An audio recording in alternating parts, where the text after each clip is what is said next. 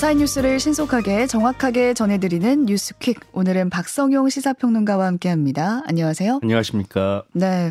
밤사이 튀르키예 소식 전해줬는데 지금 지진으로 인한 사망자 4만 명이 육박하면서 튀르키예 역사상 최악의 인명 피해다 이렇게 전해져 오고 있는데요. 예. 정부가 오늘 긴급 구호대 이진을 파견하는 방안 공식 논의한다고요. 예, 그렇습니다. 아, 1차 구호대는 118명으로 구성돼서 지난 8일에 파견이 됐죠.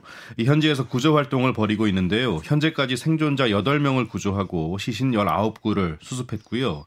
아, 근데 예정된 활동 기간이 오는 17일까지입니다. 음. 예, 그러니까 교대할 인력이 필요한 셈인데요. 네. 이에 따라 외교부가 오늘 민간 합동 해외 긴급 구호 협의회를 열어서요. 이 튀르키예 지진 피해 수습을 위한 대한민국 긴급 구호대 이진을 파견하는 방안을 논의합니다.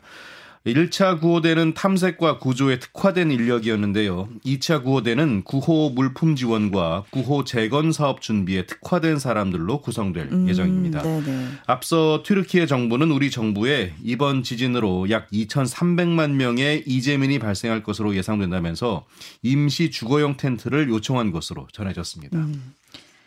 대장동 위례 신도시 개발 비리를 수사하는 검찰이 지금 이재명 더불어민주당 대표의 구속영장을 청구할지 조만간 결정을 한다고요. 예. 아, 이재명 대표가 2차 조사를 받고 돌아간 지 오늘로 닷새째인데요. 음. 구속영장 청구가 임박한 것으로 알려졌습니다. 네. 이르면 이번 주 이야기가 나오고 있고요. 서울중앙지검 관계자는 지금까지 수사한 내용과 두 차례 소환 조사 결과를 검토해서 어, 이재명 대표에 대한 구속영장 청구 필요성을 조만간 결정할 예정이라고 밝혔고요. 아, 그러면서 이 대표의 진술 태도나 수사 경과를 종합하면 추가 소환 필요성은 크지 않다고도 했습니다. 있습니다. 아, 관련해서 이재명 대표가 어제 기자들의 질문을 받았는데요. 네. 이 검찰이 소환 조사 때 물증을 다수 제시했는데 이 대표의 답변이 없었다는 이야기가 있는데 어떻게 보느냐라는 음. 질문이었는데 이에 대해서 이 물증이 있으면 언론에 공개를 하면 될 것 아닌가 싶다. 이해가 잘 안 된다. 이렇게 말했습니다. 네, 검찰이 구속영장 청구할지 지켜봐야겠습니다. 이런 가운데 검찰이 김만배 씨에 대해서도 다시 신병 확보에 나선 걸로 알려지고 있는데 지금은 풀려난 상태죠? 예, 그렇습니다. 아, 일단 말씀하신 대로 화천대유 대주주죠. 김만배 씨에 대해서 다시 구속영장이 청구가 됐습니다. 아, 지난해 11월 구속 기간 만료로 석방된 지 두 달여 만인데요. 음. 어, 영장에 적시한 혐의는 범죄 수익 은닉과 증거 인멸 교사, 증거 은닉 교사 등 세 가지입니다. 대장동 수사가 시작된 재작년 10월부터 지난해 11월까지 범죄 수익 340억 원을 수표로 빼서 차명 오피스텔이나 대여 금고에 숨긴 혐의가 대표적입니다. 어, 검찰은 지난달 김 씨의 측근이죠. 화천대유 이한성 대표와 최우향 이사를 구속 기소할 때 은닉재산 규모를 275억 원 정도로 봤는데 네. 이번에 70억 원 가까이 늘었습니다. 네, 전에 풀려나고 나서 좀 극단적 선택을 시도했었는데 네. 최근에는 좀 상태가 나아져서 조사를 받아왔다고 하는데요. 두 달여 만에 다시 구속영장이 청구됐다 이 소식이었습니다. 정치권 소식도 볼게요. 지금 전날 민주당에 이어서 어제 국민의힘 주호영 원내대표가 교섭단체 대표 연설을 가졌는데 어떤 얘기들 나왔는지 좀 쭉 정리를 해 주실까요? 네, 먼저 어, 민주당 이재명 대표를 강도 높게 비판했습니다. 음. 검찰 수사를 받는 이 대표가 국회 전체의 위신을 떨어뜨리고 있다고 지적했는데요. 특히 이 대표가 이 불체포 특권 포기 공약을 지켜 지킬지 두고 보겠다면서 이 대표 방탄 논란에 휩싸인 민주당을 향해서도 나를 세웠습니다. 어, 지난해 이른바 검수 안박 정국 당시에 있었던 민주당의 위장 탈당과 이 회기 쪼개기 논란 등을 조목조목 꺼내들면서 공세 수위를 높이기도 음. 했고요. 자, 이를 두고 야당은 일제히 혹평을 쏟아냈습니다. 민주당은 이 집권 여당인 국민의힘이 시종일관 남탓만 한다면서 이 정부와 대통령의 무능과 실정을 방어하느라 이 대책과 비전 하나 제시하지 못했다고 평가절하했고요. 이 정의당 역시 국회 책임과 의무를 잊고 이 대통령 심기 경호처가 돼버린 집권당의 참회록부터 먼저 쓰라고 가세했습니다. 음. 여기서 언급된 정의당은 지금 50억 클럽 특검법 법안 발의를 공식화했습니다. 네, 어제 초안을 공개했는데요. 음. 더불어민주당과 국민의힘도 정치적 정략적 태도를 버리고 특검 논의에 책임 있게 나서길 바란다고 촉구했습니다.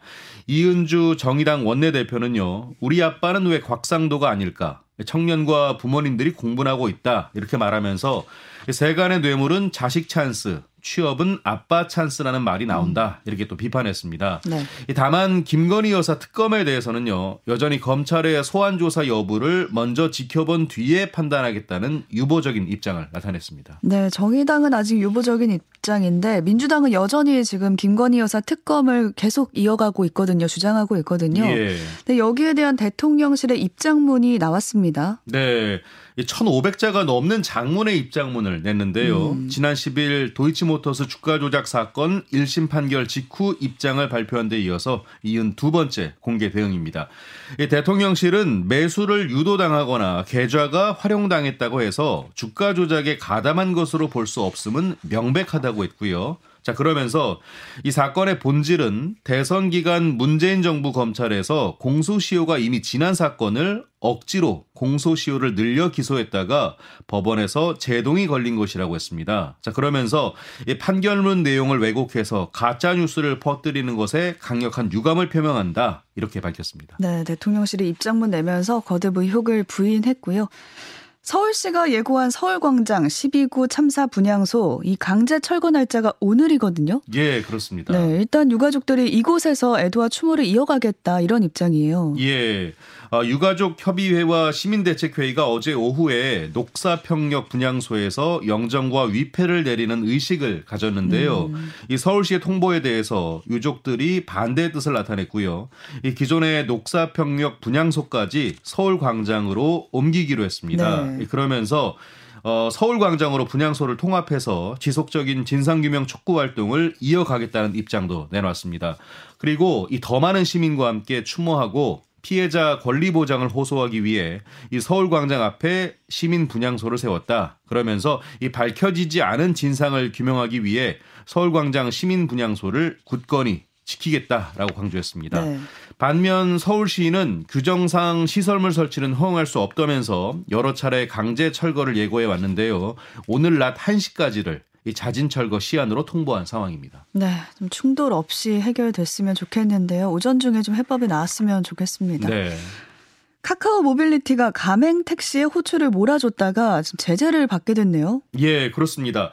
아, 공정거래위원회가 이른바 콜 몰아주기 행위를 한 카카오 모빌리티에 대해서 시정명령과 과징금 257억 원을 부과하기로 음. 결정을 했는데요. 예, 다만 당초 검토했던 형사 고발은 하지 않기로 했습니다. 아, 공정위는 카카오 모빌리티가 지난 2019년 가맹 택시 서비스를 시작할 때부터 이 가맹 기사에게 일반 호출을 우선 배차하고 수익성이 상대적으로 낮은 1km 미만 단거리 배차를 제외하는 알고리즘을 시행했다고 판단을 했습니다. 음. 이 같은 콜 몰아주기로 카카오 모빌리티 가맹 기사의 수입과 시장 점유율은 크게 올랐는데요. 예, 실제로 가맹 기사가 벌어들인 한 달 평균 운임 수입은 이 비가맹 기사의 최대 2.2배에 달했고요. 가맹 택시 점유율도 2019년 말 14.2%에서 재작년 말에는 73% 이상까지 급증했다고 합니다. 네, 이게 사실이라면 가맹 택시에만 이렇게 몰아주니까 또 이렇게 점유율이 늘어날 수밖에 없는 거죠. 예. 카카오도 이 같은 판단을 인정하고 있는 건가요? 아, 아닙니다. 이번 공정위의 판단에 매우 억울하다는 입장인데요. 오. 카카오티의 배차 로직은 이 사용자 편익 증대를 위해 만들어졌는데 이 같은 효과는 무시한 채 기계적 평등 판단만을 중시한 결과다고 반박했습니다. 네. 구조한 동물을 안락사한 혐의로 기소된 이제 동물권 단체 케어의 박소연 전 대표가 1심에서 실형을 선고받았습니다. 네. 아, 박 전 대표는 2015년부터 2018년까지 동물 보호소에 공간을 확보하고 이 치료 비용을 줄이기 위해서 동물 98마리를 안락사시킨 혐의로 불구속 기소가 됐습니다. 네. 아, 또 말복을 하루 앞둔 2018년 8월 15일 새벽에는 이 다른 사람 소유의 사육장 두 곳에서 무단으로 들어가서 이 시가 130만 원 상당의 개 5마리를 몰래 가져 나온 혐의도 받아왔습니다. 서울중앙지방법원은 박 전 대표에게 징역 2년을 선고했는데요. 다만 도주 우려가 없다는 이유로 법정 구속하진 않았습니다. 재판부는 동물 학대를 막기 위한 시민단체 활동을 하면서 이 타인의 재산권과 개인정보 관련 법령을 여러 차례 위반했다고 지적했고요. 이 목적이 수단을 정당화할 수는 없다라고 음. 설명하기도 했습니다. 네. 다만 박 전 대표를 도와서 동물을 안락사한 혐의와 혐의로 함께 기소된 케어의 전 국장 A 씨는요 형이 형이 면제가 됐는데요. 어, 2019년 케어의 구조동물 안락사 사실을 폭로한 당사자인데 음. 이 국민권익위원회로부터 공익신고자로 인정받은 점이 고려가 됐습니다. 네. 세종대학교 컴퓨터공학과 학생들이 수강 신청 정원을 늘리려고 학교 홈페이지를 해킹하다가 좀 적발이 됐습니다. 이 세종대학교가 그제 재학생들에게 이 수강 신청 홈페이지에 대한 해킹 시도가 감지됐다는 공지 메시지를 보낸 것으로 파악이 됐는데요. 네. 이에 일단 세종대 측은 해킹이 이뤄진 것은 아니고 음. 해킹 시도 정황만 파악이 됐다면서 해킹 방지 차원의 문자 공지다라고 설명을 했습니다. 네, 해킹이 된 건 아니고 시도를 했다 그 정황이 발견됐다. 네, 일단 대학 측의 설명은 그렇습니다. 네. 자, 이런 해킹 정황은 세종대학교 전산과에서 이 수강 신청 전 서버 점검 과정에서 발견한 것으로 파악이 되는데요. 이 세종대 측은 단순 패킷 변조로 확인됐다면서 서버를 뚫어서 정보를 탈취하지는 않았다라고 설명을 하긴 했습니다. 어, 세종대 측은 현재 내부 보고 과정을 통해서 해킹을 시도한 학생을 파악 중이라고 했고요. 음. 조사 후에 문제가 있을 경우 교칙에 따라 조치한다. 한다는 계획입니다. 네. 여행사 한 곳이 경영 악화를 이유로 돌연 서비스를 종료하는 통보해버리는 그런 일이 있었거든요. 예. 근데 기존에 예약했던 소비자들이 있잖아요. 그렇습니다. 네, 그 피해가 커지고 있다고요. 자, 업계에 따르면 투어 2천은요, 지난달 31일 오후에 고객들에게 경영 악화로 더 이상 여행 상품을 판매 또는 운영이 불가하니 2월 1일 오후 6시부로 서비스를 종료한다고 밝혔는데요. 음. 아울러 여행 상품을 결제한 고객에게는 일괄 취소 처리가 진행될 예정이라고 설명을 했습니다. 네. 또 보상 신청과 관련해서는요. 홈페이지에 직접 예약한 직판 예약의 경우 한국 여행업 협회 공제 신청을 통해 받을 수 있고 외부 채널을 통해 간편 예약한 경우에는 해당 채널 고객센터를 통해서 결제 취소 요청을 진행할 수 있다라고 안내를 했습니다. 네, 고객들 입장에서는 상당히 당황스러웠겠어요. 아, 그렇습니다. 네. 자, 하지만 예약금을 현금으로 보낸 피해자 다수는요, 여전히 환불을 받지 못하고 있는 상태인 것으로 전해졌는데요. 어. 이 소비자들의 대책 마련을 위한 한 오픈 채팅방에는 260명 정도가 참여하고 있는 것으로 전해졌습니다. 네. 시중은행이 지난해 1조 원에 달하는 성과급을 지급했다 이렇게 알려지고 있습니다. 네. 이 금융감독원이 국회 정무위원회 소속 양정숙 의원에게 제출한 자료에 따르면요. 5대 시중은행의 성과급은 2021년 1조 709억 원을 기록한 데 이어서 지난해에도 1조 원을 훌쩍 넘어설 것으로 추산되고 있습니다. 어, 네.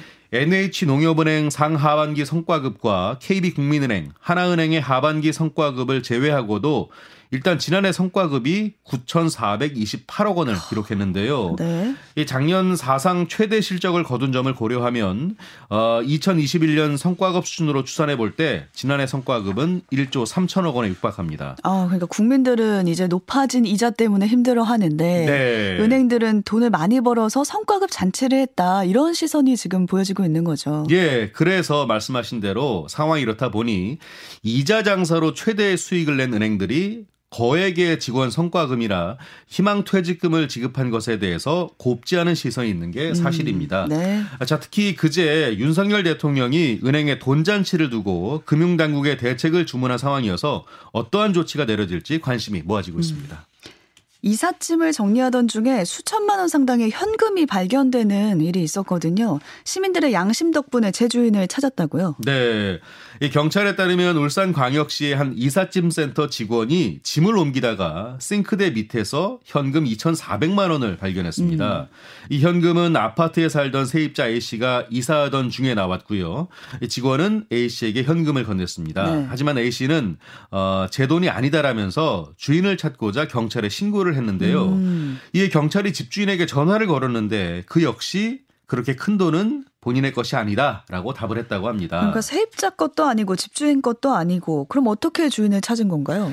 경찰이 일단 공인중개사에 연락을 했는데 그 집을 거쳐간 세입자들의 연락처를 확보해 봤는데 그 결과 10년간 4가구가 거쳐간 것으로 일단 나타났습니다. 오. 그래서 경찰이 모두 확인을 거쳤는데 두 번째 세입자인 60대 여성이 일의 특성상 현금으로 월급이나 보너스를 받는 경우가 많았고 은행 갈 시간이 없어서 5만 원권 100장씩을 이 금액이 적힌 은행 띠지로 묶어서 이 싱크대 밑이나 장롱 안에 보관해 뒀었다라고 음. 말을 했다고 합니다. 네. 이 발견된 돈 뭉실은 두 번째 세입자의 주장처럼 5만 원권이 100장씩 은행 띠지로 묶여 있었고요. 이 현금이 보관돼 있던 위치도 일치해서 음. 이 여성에게 돈을 돌려주었습니다. 네. 이 소유주는 관련법상 습득자 그러니까 이삿짐센터 직원과 신고자에게 5에서 20%를 보상금으로 지급했는데요. 음. 또 일부 금액은 어려운 이웃들을 위해서 기부하고 싶다라는 의사를 밝혔다고 합니다. 네, 모두가 좀 양심 있게 행동해서 돈이 재주인을 찾아간 훈훈한 소식이었습니다. 박성윤 평론가와 함께했습니다. 고맙습니다. 고맙습니다.